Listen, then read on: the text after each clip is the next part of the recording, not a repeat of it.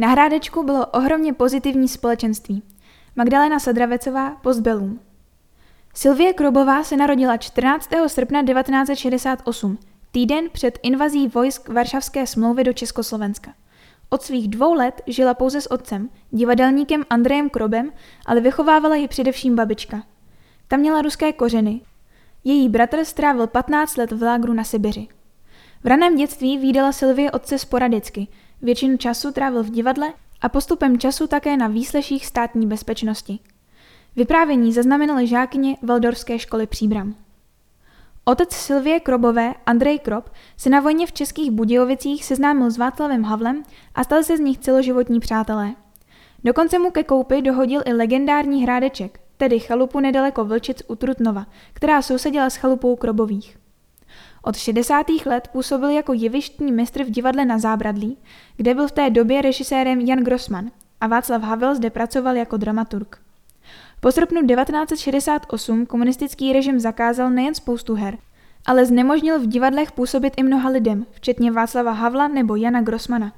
V roce 1975 Andrej Krop vytvořil ještě s dalšími lidmi z divadla na zábradlí Havlovu hru Žebrácká opera, která už byla v té době zakázaná. Hrála se v malé hospodě v Počernicích, kde se sešla umělecká elita tehdejší doby. Například Vlasta Chramostová, Stanislav Milota nebo Pavel Landovský. Na konci představení se ale dostavila státní bezpečnost a od té doby začal mít otec problémy nejen v divadle na zábradlí. Situace se ještě vyostřila po jeho podpisu Charty 77 v první vlně. Z divadla musel odejít a dlouho nemohl sehnat práci. Ta jediná, která se naskytla, bylo zatloukání hřebíků do oken kdysi u Pardubic, takže z domova odjížděl ve tři ráno, aby se tam stihl dostat. STB navíc vyhrožovala tím, že pokud nezačne sekat dobrotu, Sylvii pošlou do dětského domova. Vždy naštěstí zůstalo jen u zastrašování. Sylvino dětství tak poznamenaly především komplikované rodinné vztahy a dizent. Otec se dvakrát znovu oženil a já tak pendlovala mezi jeho ženami, babičkou a vlastní matkou. Navíc se pohyboval v prostředí a s lidmi, které tehdejší režim drsně potíral. Pamatuji si, to mi mohlo být tak 6-7 let, kdy k nám na Mikuláše vtrhla státní bezpečnost a tátu odvedla. Byli hrozně agresivní, neurvalí a tátu jsem pak viděla až druhý den. Často ho vyslýchali, ale nikdy nezavřeli. Pro Sylvii představoval v době dětství a dospívání čas strávený na hrádečku, kde se scházelo velmi pozitivní společenství, jakési vyrovnávání vztahů. Přilnula především k Olze Havlové. Ruku v ruce s tím ale šel i strach z neustálého pronásledování dizidentů státní bezpečnosti a jejich výslechy. Sylvie vzpomíná na zahradní slavnosti, které se konaly při příležitosti červencových narozenin Olgy Havlové a na které se sjížděl téměř celý tehdejší dizent. Slavnosti měly vždy nějaký program, například tvorbu živých obrazů nebo sázení lípy a s tím spojený příchod praotce Čecha a zároveň doprovodný program v podobě šťár státní bezpečnosti. Její otec jednou natočil, jak vynáší Václavu Havlovi z domu věci, které ale se samotným dizentem ve většině případů nijak nesouvisely. Sylvie, která měla odmala ráda hudbu, při té příležitosti zpívala píseň Za svou pravdou stát. Byla to taková moje revolta a Václav Havel mi pak říkal, že mě chtěli taky sebrat, že už jsem si dovolila moc. Na zahradní slavnosti v roce 1978 zpíval také Jaroslav Hudka, který byl v říjnu téhož roku donocen k emigraci. Neustálá přítomnost STB ale generovala také komické situace.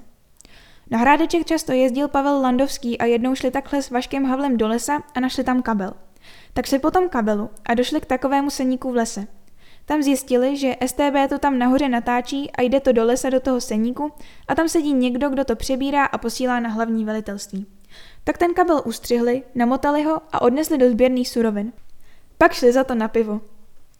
V roce 1984 začala Sylvie studovat na Pražské konzervatoři operní zpěv. Zároveň hrála malé role v otsobě divadle na tahu, později i v divadle na zábradlí. V roce 1989 podepsala petici několik vět a dále ji šířila.